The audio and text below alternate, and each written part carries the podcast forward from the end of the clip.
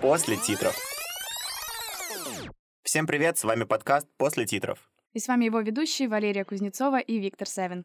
В нашей студии мы обсуждаем кино и все, что с ним связано. И сегодня у нас в гостях Артем Ганджа, молодой режиссер и студент Высшей школы экономики. Привет, Артем. Привет. Артем, у нас к тебе было несколько вопросов, и, в принципе, начать хотелось бы с того, чтобы просто как-то познакомиться с тобой, познакомить с тобой наших слушателей.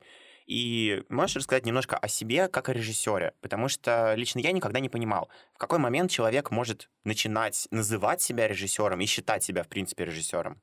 Да, это хороший вопрос. В принципе, все, что касается определения себя, это вопрос сугубо индивидуальный. Лично у меня было некоторое ощущение, что как будто бы когда-то вот раньше я не мог себя таковым назвать. В какой-то момент, э, когда ты просто снимаешь ролики и разрабатываешь сценарий, и читаешь все больше и больше книжек, смотришь все больше и больше кино, ты начинаешь лучше в этом разбираться, у тебя уже растут интересы, растут, в принципе, амбиции, и в тот момент, когда ты делаешь то, что тебе самому нравится, и то, что ты готов презентовать в качестве своего творение на весь мир, чтобы все на это посмотрели, сказали, вау, как круто. Вот если есть э, такая вещь, которую ты сделал, и всем очень нравится, или, по крайней мере, нравится тебе самому, то тогда, я считаю, уже можно себя называть. Ну, то есть сейчас ты можешь сказать, я режиссер. Да. А вот это скорее определяется самим тобой или людьми вокруг? Вот э, можно по-разному, в принципе, считать. Я считаю, что это определяется самим тобой. То есть мы можем говорить о том, что я считаю творческой состоятельностью. Это когда ты занимаешься творчеством и больше ни о чем не паришься, потому что э, и у тебя есть большая аудитория, которая за этим наблюдает, и ты чувствуешь себя устойчиво. Вот это, что называется, карьера запузырилась. Вот тогда мы говорим о э, признании других людей. Но когда это признание случится, хорошо бы, чтобы ты еще уже сейчас считал себя кем-то, э, кто может действительно сделать что-то крутое.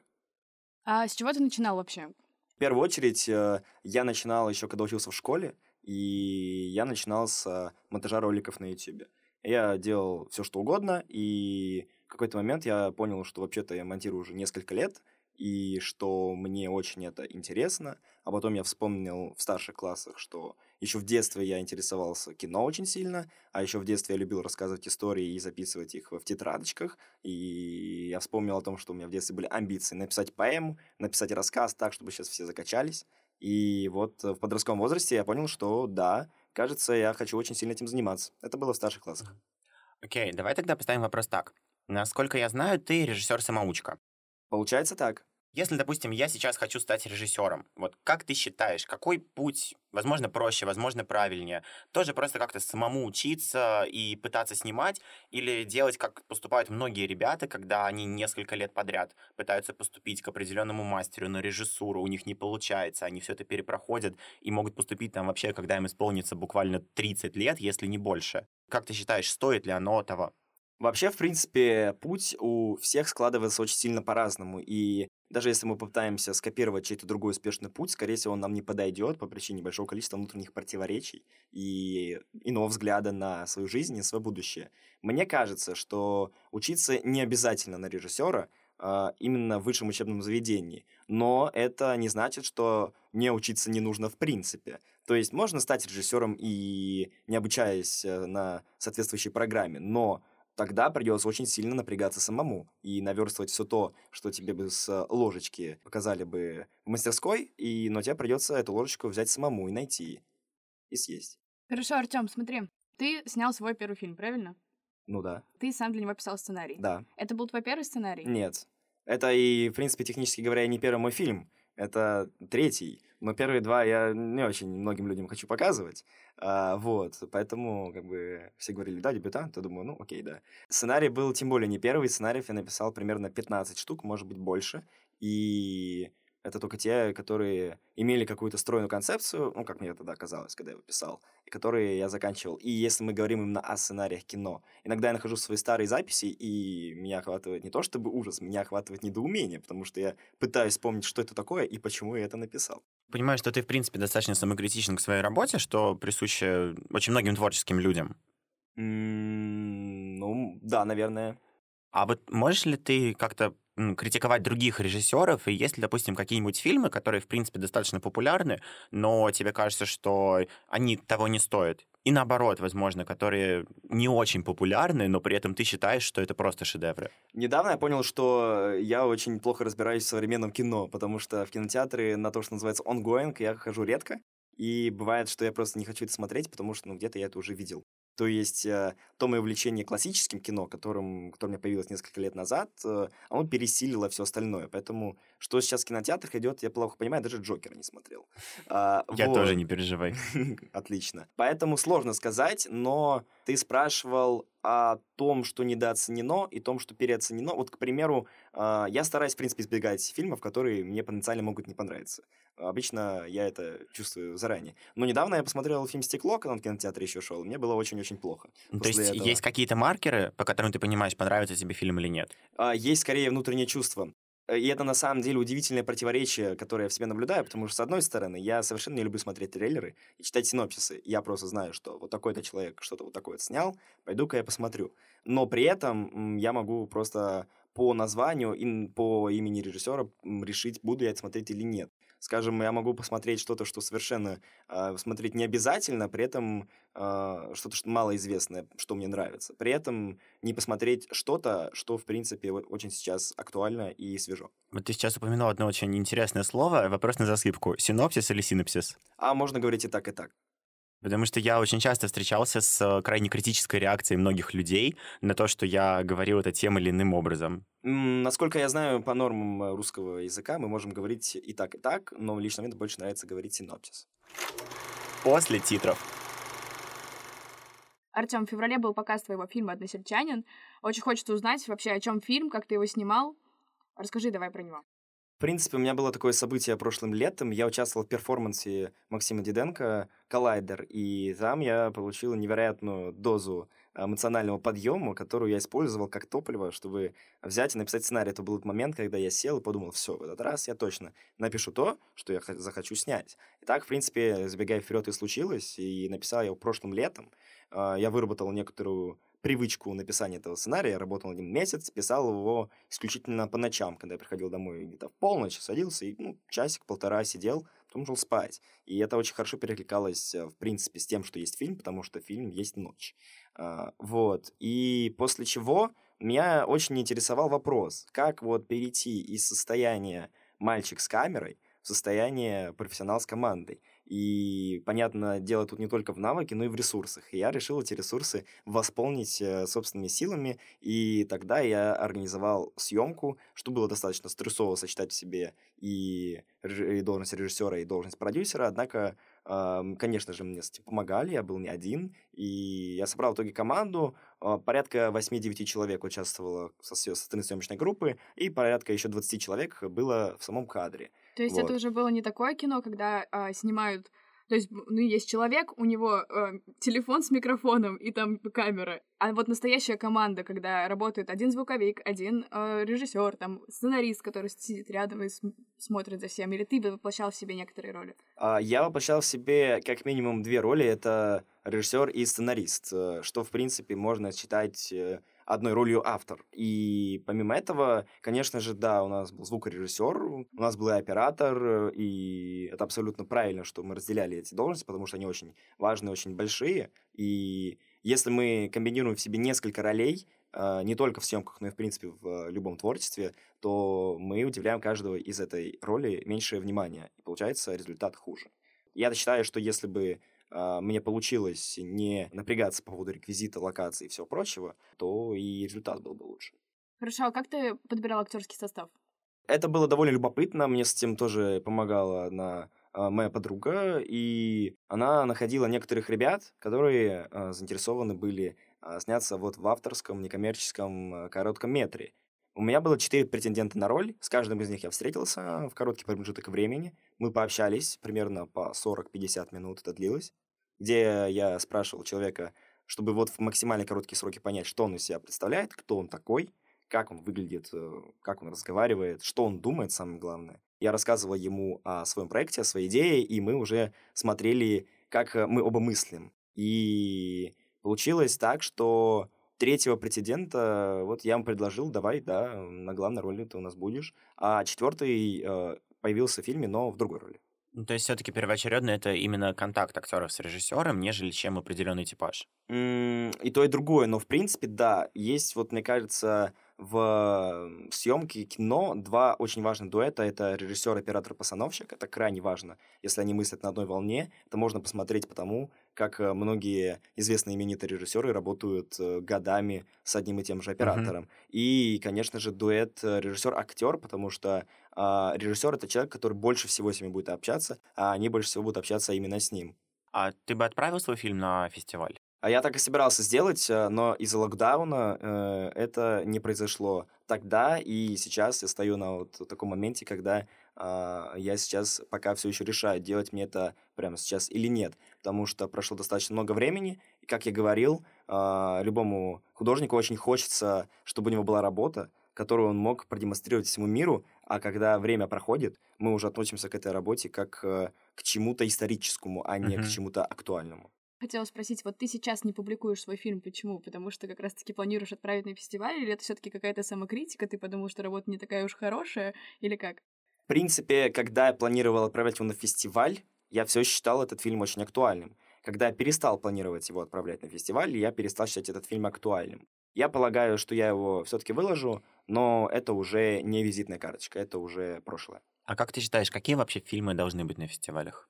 М, Смотря какие фестивали, они бывают очень разные. Бывают Мгм. фестивали документального кино, анимационные, телевизионные премии, очень много всего. Ну, если рассматривать, допустим, конкретно фестивали художественного короткого метра. Ну, вообще, э, короткий метр это вещь крайне интересная, а, над которой приходится очень много думать, потому что это крайне ограниченный формат и крайне неограниченный формат, скажу так. Мгм. То есть э, у нас есть очень мало времени, чтобы рассказать шикарную историю, и нам приходится выкручиваться, чтобы показать историю, в принципе, понятно. У нас нет возможности раскрыть всю глубину, всю важность э, нашей истории, у нас нет возможности показать все самые тонкие струны души героя но при этом нам нужно рассказать историю. В этом самая главная сложность. Я считаю, что снять короткий метр а, с точки зрения идеи это достаточно сложно и ничуть не проще, чем снять полный метр. Разница лишь в количестве времени и ресурсов. Но я скорее всегда воспринимал, на самом деле, короткий метр как э, очень символичное кино, в котором режиссер должен суметь прям буквально по минимальным деталям передать всю эту полноту души характера, о которой ты говоришь. И, собственно, вопрос. Тебе лично комфортно работать в таких условиях? э, Или ты бы хотел попробовать еще и полный метр, разумеется, в будущем? Разумеется, любой, э, в принципе, режиссер очень хочет снять полный метр, потому что полный метр — это вершина, что ты можешь сделать. Нет э, ничего круче, чем полный метр, я считаю. Это, безусловная цель. Но, основываясь на ресурсах, основываясь на том, что мы можем, и том, что мы хотим, вот эта точка пересечения, вот если на нее опираться, то да, сейчас э, либо клипы, либо реклама, либо короткие метры. В принципе, я стараюсь э, заниматься всем, э, всеми этими тремя, очень Мгм. разными, кстати, направлениями. А сериалы? А, сериалы это а, вещь довольно больше бюджетная, то есть это тоже ресурс определенно необходим для этого.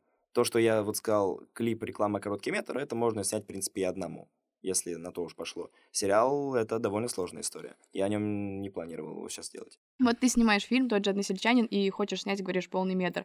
А такой хороший вопрос, зачем? Ты что-то хочешь сказать зрителю, или это больше возможность проявить себя, или что? Есть ли у тебя какой-то месседж в целом? В целом, всего моего творчества, Да. я думаю, что здесь ответ может звучать несколько более, несколько более глобально. Без этого просто жить не получается. Берем односельчанин. Ты что-то хотел сказать зрителю этим фильмом, или это... Разумеется, ведь э, любое искусство это диалог э, а, того, кто делает, и того, кто это наблюдает. И без этого, вот, скажем так, процесса передачи информации, в принципе, все творчество теряет смысл. Мы не можем нарисовать картину, которую никто не посмотрит, потому что ее тогда, грубо говоря, не существует э, для всех окружающих. Если автор делает только для себя, я в этом убежден и очень э, стараюсь э, этого избежать. Если автор делает только для себя, то тогда э, он разговаривает сам с собой, а зачем ему свои внутренние переживания изливать еще куда-то? Он может держать это в голове. Мгм. Смотри, ты только что упомянул о том, что искусство можно воспринимать как диалог, а любой диалог, в принципе, кто-то инициирует. Откуда у тебя вообще появляется инициатива для того, чтобы начать вести этот диалог и то самое вдохновение, чтобы начать этот диалог через искусство? Вообще вдохновение — это одна из самых загадочных вещей, мне кажется, в человеческом мироздании. И лично я, бывает, ощущаю небывалый подъем, а, думаю, это можно назвать вдохновением. То есть ты ощущаешь, что ты преисполнился на Да. тысячи миллиардах планет Эмоциона-. Именно там, эмоциональное чувство, что сейчас, вот прямо сейчас я возьму это сделаю, я сейчас это могу, и сейчас я хочу это сделать. Есть э, э, эпизоды в жизни, когда делать совсем ничего не хочется. Мгм. Но так или иначе мы приходим к тому, что без этого сложно жить. Ну, То есть это идет скорее откуда-то изнутри. Да. А если, допустим, какие-то внешние объекты, люди, места, какие-то другие произведения искусства, которыми ты реально можешь вдохновляться? В принципе, э, мне кажется, э, в искусстве мы вдохновляемся вообще всем. Всем, что нас окружает людьми, местами, вообще всеми событиями в нашей жизни, все, что мы видим. А, Об этом интересно писал э, Батлер в своем эссе «Поэт современной жизни». А, Он э, описывал идеальный образ художника, который наблюдал весь мир так, как не наблюдал никто. А потом, когда все шли спать, он возвращался поздно ночью домой и в своей коморке на кухне быстро судорожно записывал все то, что он сегодня видел, чтобы не забыть ничего перед тем, как лечь спать. Мне кажется, это очень справедливая мысль, потому что мы действительно наполняемся как губка всем, что нас окружает, и это потом нужно куда-то девать, и мы сжимаемся, мы напрягаемся, и то, что мы переработали, мы, можно сказать, вот выжимаем из себя. Ну, Бадлер вообще, на самом деле, в целом, мне кажется, такой гигант с точки зрения возникновения вдохновения у других людей, потому что если бы не его поэзия, непонятно, появились ли вообще импрессионисты. Да, в принципе, он повлиял очень сильно на все, что мы знаем, все, что мы видим. После титров. Артем, расскажи, какими фильмами или режиссерами ты вдохновляешься? Вообще, достаточно по-разному. Если мы говорим о режиссерах, то меня вдохновляют э, молодые модные авангардисты, которые напрягают вообще всех остальных. В этом списке есть. Артем Ганжа? А, ну, это уже не мне решать. А, вот, которые прям вот придумывают все самое новое, все самое интересное и движут все, скажем так, вперед. Если мы говорим об отдельных личностях, то а, меня сильно вдохновляют э, такие интересные люди, как э, Акира Курасава, который вообще мыслил не так, как все остальные, и который открыл э, японское кино э, всему европейскому миру. Мне очень нравится а, еще, скажем так, мне нравится Апичатмонг Вераситакун, который достаточно нестандартен и вообще является, наверное, одним из самых главных азиатских режиссеров вот в мировом кино. Ну и если я сейчас скажу вам э, популярные имена, не думайте, ничего там такого нет. В общем, мне очень нравится Кубрик и особенно Хичкок. Но Хичкок мне нравится больше, чем Кубрик. Я Хичкока могу много смотреть и по много раз. А вот если кто-нибудь из российских? Из российских режиссеров э, э, вообще у нас э, вот есть люди, которые говорят, что вот, да, значит, мол, российское кино у нас в очень плачевном состоянии. Да, кстати, как ты считаешь, вообще есть ли российское Я кино? считаю, что есть. Я считаю, что с ним все отлично, кроме некоторых моментов. Некоторых моментов, и таких как денег. И как бы талантов очень много, и э, как бы эти самые таланты, они и вещают. Просто не все, может, до нас доходит. Не все имеют определенную аудиторию, чтобы прогреметь на всю страну. Поэтому человеку, который не сильно а, интересуется кино, может показаться, что, в принципе, имен нет. Так же, как, знаете, очень важный вопрос с а, великими писателями. Мы сейчас смотрим на классическую русскую литературу, думаю, вау, там каждые 15 лет кто-то писал шедевр, который потрясал все и вся. А сейчас где? Ну да, у нас есть Пелевин, Акунин, но это же не то. А мне кажется, просто мы не понимаем, что эти современники наши, они будущие легенды.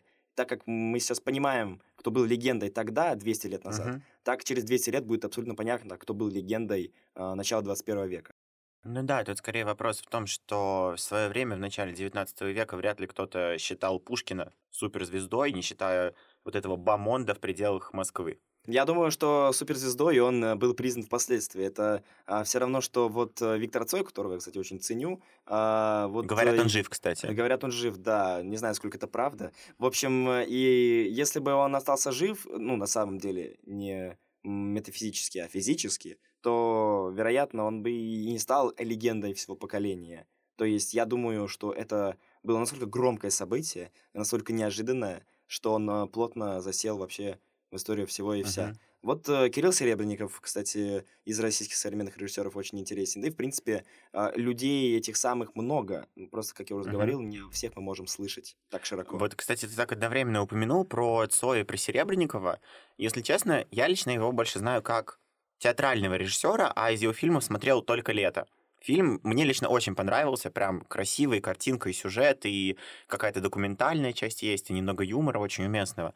Но все-таки, да, многие люди имеют такие радикальные точки зрения. Кто-то говорит о том, что Серебренников — это про театр, кто-то говорит, что Серебренников — это про кино. Что конкретно ты думаешь по этому поводу? Мне кажется, что можно прекрасно и без каких-либо проблем выбора сочетать в себе обе эти стези, потому что ты снимаешь э, кино, ты кинорежиссер, а если ты помимо этого делаешь еще и спектакли, то ты тогда еще и театральный режиссер. Если мы даже вобьем Серебренникова в Google, мы увидим в кратком в описании, кто это такой, большое количество э, специальностей и занятий, как происходит со многими известными людьми, то получается, что человек, если он талантлив и классный, и работает много, то он может с большим успехом, без каких-либо проблем сочетать в себе много mm-hmm. разных занятий. Ну, вот, а, ты узнал э, Серебренникова как кого первым? Есть, а, в первую очередь я узнал его как кинорежиссера.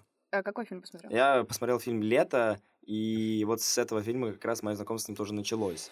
Но лето это 2018? Лето а, вышло лето. в 2018, да, да, да, да. съемки шли в 2017 году. Насколько я помню, как раз на съемке лета за ним э, приехал отряд полиции, его арестовали. Да-да-да, это было вот в Санкт-Петербурге. И вообще, это, конечно, удивительно, что человек продолжил работать дистанционно, и мне сложно представить, как это можно было организовать. Думаю, это непросто. Да, на самом деле это очень круто, то, что даже после того, как его задержали, он э, передавал через своего адвоката записки, и, по сути, до конца фильм снимался чисто по указаниям на бумажке. И вот как ты считаешь, это все-таки говорит о том, насколько он крутой режиссер, или о том, насколько сработанная у него команда, что даже когда он на расстоянии, они все не переставали работать? Мне кажется, что в, если мы смотрим на современное российское культурное пространство, вообще во всех направлениях, то оно существует некоторыми оазисами.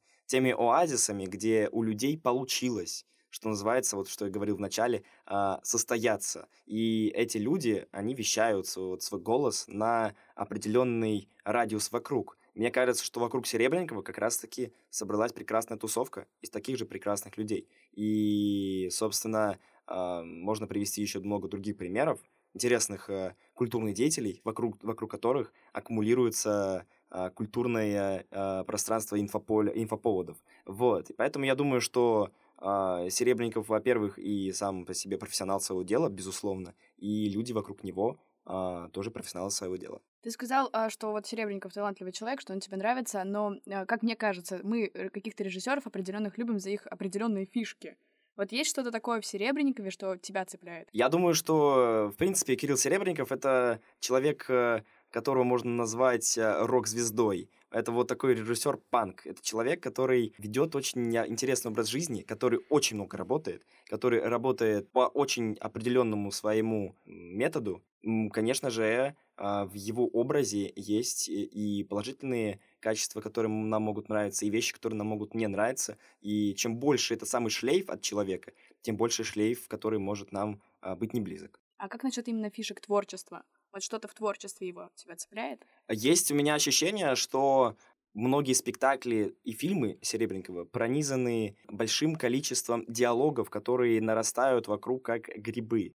То есть э, это не последовательность, это большое поле, которое поднимается вверх одновременно. Если у него в спектаклях, во многих, есть сцены, которые могут длиться 20, 30, 40 минут и заключать в себе только полилог большого количества персонажей, которые могут говорить вообще обо всем угодно. И мы буквально 40 а, минут можем сидеть все в а, кресле и смотреть за этим самым полилогом людей, которые вообще говорят о всем, чем только можно. И вот это самое ненавязчивость, и это самое, э, вот я бы сказал, это определенная абсурдистская методика его, на мой взгляд, сильно выделяет. К тому же он э, явно и неявно приносит в это все дело, как мне кажется, традиционный русский колорит. Ты бы пошел учиться к нему в мастерскую? Мне кажется, что вот та самая мастерская, которую он выпустил вроде бы в 2012 году. Это очень интересные люди, которых э, очень интересным образом занесло к э, Серебренникову, и Серебренникова очень интересно занесло к ним. Ну, насколько я вижу, у них получился прекрасный коллектив. Сложно сказать, но я так скажу, что поучиться у него, я думаю, это очень было бы полезно любому желающему. Безусловно, Серебренников тот человек, который смог принести что-то новое, например, тот же самый театр Николая Гоголя, который был переформирован в Гоголь-центр. Как вот по тебе, это вот нужно такое новая, новая волна в современном кино, в современном театре, или все таки нужно придерживаться каких-то классических вещей? На мой очень субъективный взгляд, Google Центр это, в принципе, лучший театр в России. Это самый большой оазис, который вещает на самый большой э, диаметр вот своего самого этого поля вещания. И когда я туда в первый раз зашел, я почувствовал себя в клубе, в принципе. Вот э, э, что-то вот очень было похоже. Но это по потому, что не было тех, той самой театральной пыли, огромного занавеса, злой бабушки в буфете, которая продает бутерброды. Из-за этого? А, пожалуй, вот скажу немножко, а, немножко более абстрактно и немножко менее а, категорично. Пожалуй, это из-за свежего взгляда. Это из-за достаточно радикальных, вот в свое время, когда, собственно, театр был переорганизован, очень радикальных действий, что там была история с бунтующими а, служителями этого старого театра, потому что действительно ситуация была очень неоднозначна. Но, как мы видим сейчас, получилось очень хорошо. И это свежий взгляд, это это новая волна, я даже вот не побоюсь этого, этого довольно набившего оскомину нам термина. В принципе, а, мне кажется, в театре очень важно а, балансировать на классической основе и на авангардистских приемах, потому что а, сейчас, да, и в принципе давным-давно очень распространенная техника брать э, за основу очень старую историческую пьесу, скажем, Пьера Корнели «Иллюзии», и ставить ее а, в современном театре по современному методу или Тартюфа какого-нибудь. То есть это тот сюжет, который всем прекрасно известен. Это тот сюжет, который можно поставить буквально так, как написано в пьесе. Но когда мы туда придем, мы почувствуем себя не людьми, которые наблюдают старое искусство, то есть историческое, как мы можем увидеть в музее художественном. Это мы почувствуем себя людьми, которые пришли в современный театр в 21 веке посмотреть на пьесу 17 века. Это музейный экспонат. И мне кажется, в принципе, в театре очень нужно находить новые методы. Но это мы углубились в театр. А если говорить о творчестве, опять же, Серебренникова как э, режиссера кино, то там есть вот эта новая волна, или это все-таки такая классическая программа съемки кино? А, Я думаю, что да, есть. Если мы посмотрим на фильм, который, собственно, прославил Кирилла Серебренникова, это «Изображая жертву», если не ошибаюсь, в 2004 году фильм вышел, то он, в принципе, очень свеж и очень авангардистский. И это видно даже сейчас. А, Когда мы его пересматриваем, мы видим, что здесь очень много тех приемов, которые а, были совершенно ненормальными для того времени и идут в разрез тем, что мы подразумеваем под классикой кино. А вот ты а- можешь привести примеры? Какие фильмы, какие приемы вообще можно назвать авангардистскими? Собственно, это то, что идет в разрез. Это то, что ставит под вопрос, а должны ли мы делать так? Вот, а, фильм «Лето» как раз мы вспоминали, мы с Витей не так шарим за это все, а там были вставки, когда выходил а, человек и говорил, а на самом деле всего этого не было. Там четвертая стена да, ломалась. ты Да, ломалось, вы, да. вы говорите об Александре Кузнецове, который Да-да-да, а, был скептик. скептик. И а, это вообще, в принципе, слом четвертой стены это а, достаточно устаревшая история, но ее можно сделать и все равно по-современному, как мне кажется, это получилось. Ну и, в принципе, харизма Кузнецова, она очень даже. Ну Вот поэтому у меня все-таки возникает вопрос, да, что, на твой взгляд, является классическим и достаточно устаревшим, а какие приемы на самом деле можно назвать новыми, футуристичными? А, В принципе, можно взять старый прием и сделать его по-новому. Можно взять новый прием и сделать его так, что это будет совершенно не круто. То есть, мне кажется, любой прием, старый, новый, неважно, должен работать в первую очередь. Мгм. Если он работает, и если режиссер предлагает новое решение вопроса, новую ситуацию, новый способ вот пройти через, эту, Мгм. через этот момент. То есть новую идею, которая вообще в кино есть на каждом квадратном сантиметре экрана, и все состоит из идей, абсолютно любое решение, то тогда да, тогда это круто. Если мы М, видим мгм. совершенно э, интересный способ сделать то, что можно было сделать неинтересно, если бы мы не напрягались, то тогда это можно, на мой взгляд, считать новой идеей. Я почему вообще спрашиваю? Потому что есть, допустим, такая наука, как драматургия. И, в принципе, многим людям известно о том, что все, все драматургические конфликты уже написаны. И все, что есть сегодня в литературе, и в кино, в любом аудиовизуальном искусстве, в принципе, это просто набор, комплекс уже готовых конфликтов. Там кто-то вообще сводит к тому, что существует всего 4 типа конфликта, кто-то говорит про 36, но, в принципе, все они похожи. А, Есть книга «Тысячеликий герой» Джозефа Кэмпбелла, да, где, в принципе, прописан путь любого героя в любом фильме, и его на самом деле можно переложить везде. Есть э, такое понятие, как телевизионные форматы, и, в принципе, практически любой телевизионный формат — это просто смесь каких-то двух разных в той или иной форме. И вот, э, соответственно, какие-то приемы с точки зрения режиссуры кино. Так же ли оно все происходит?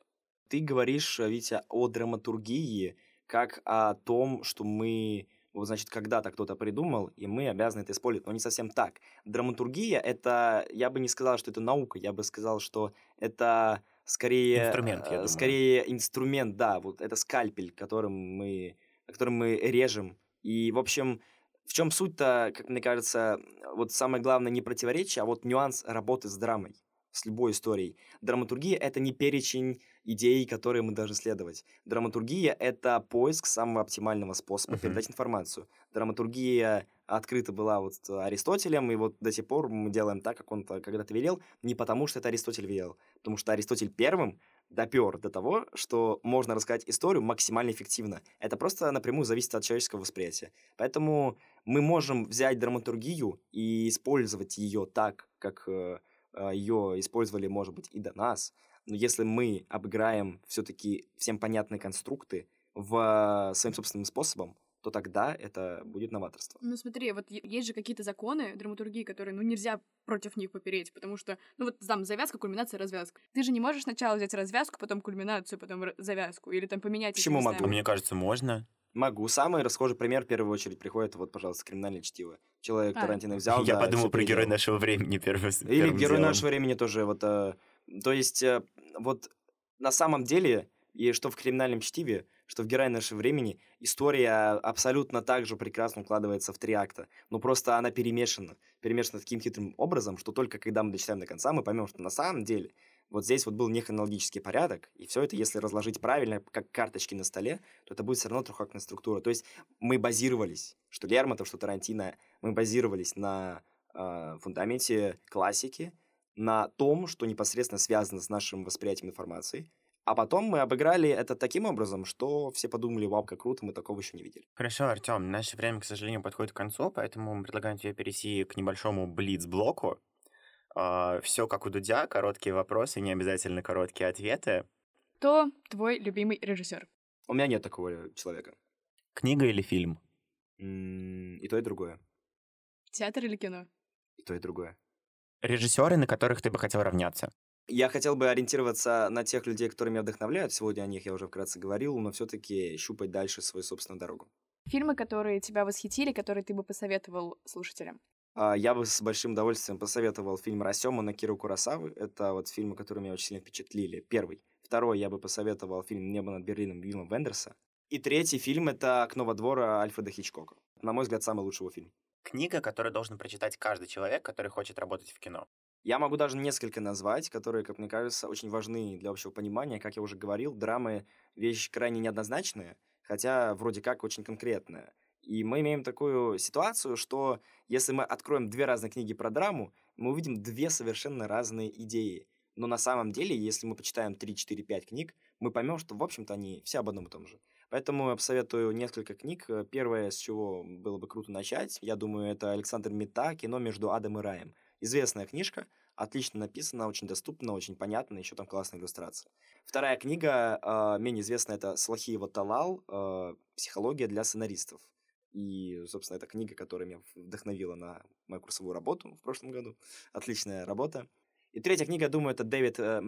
Это режиссура кино. Или о режиссуре кино. Это очень небольшое пособие, но при этом очень, очень компактное и очень информативное.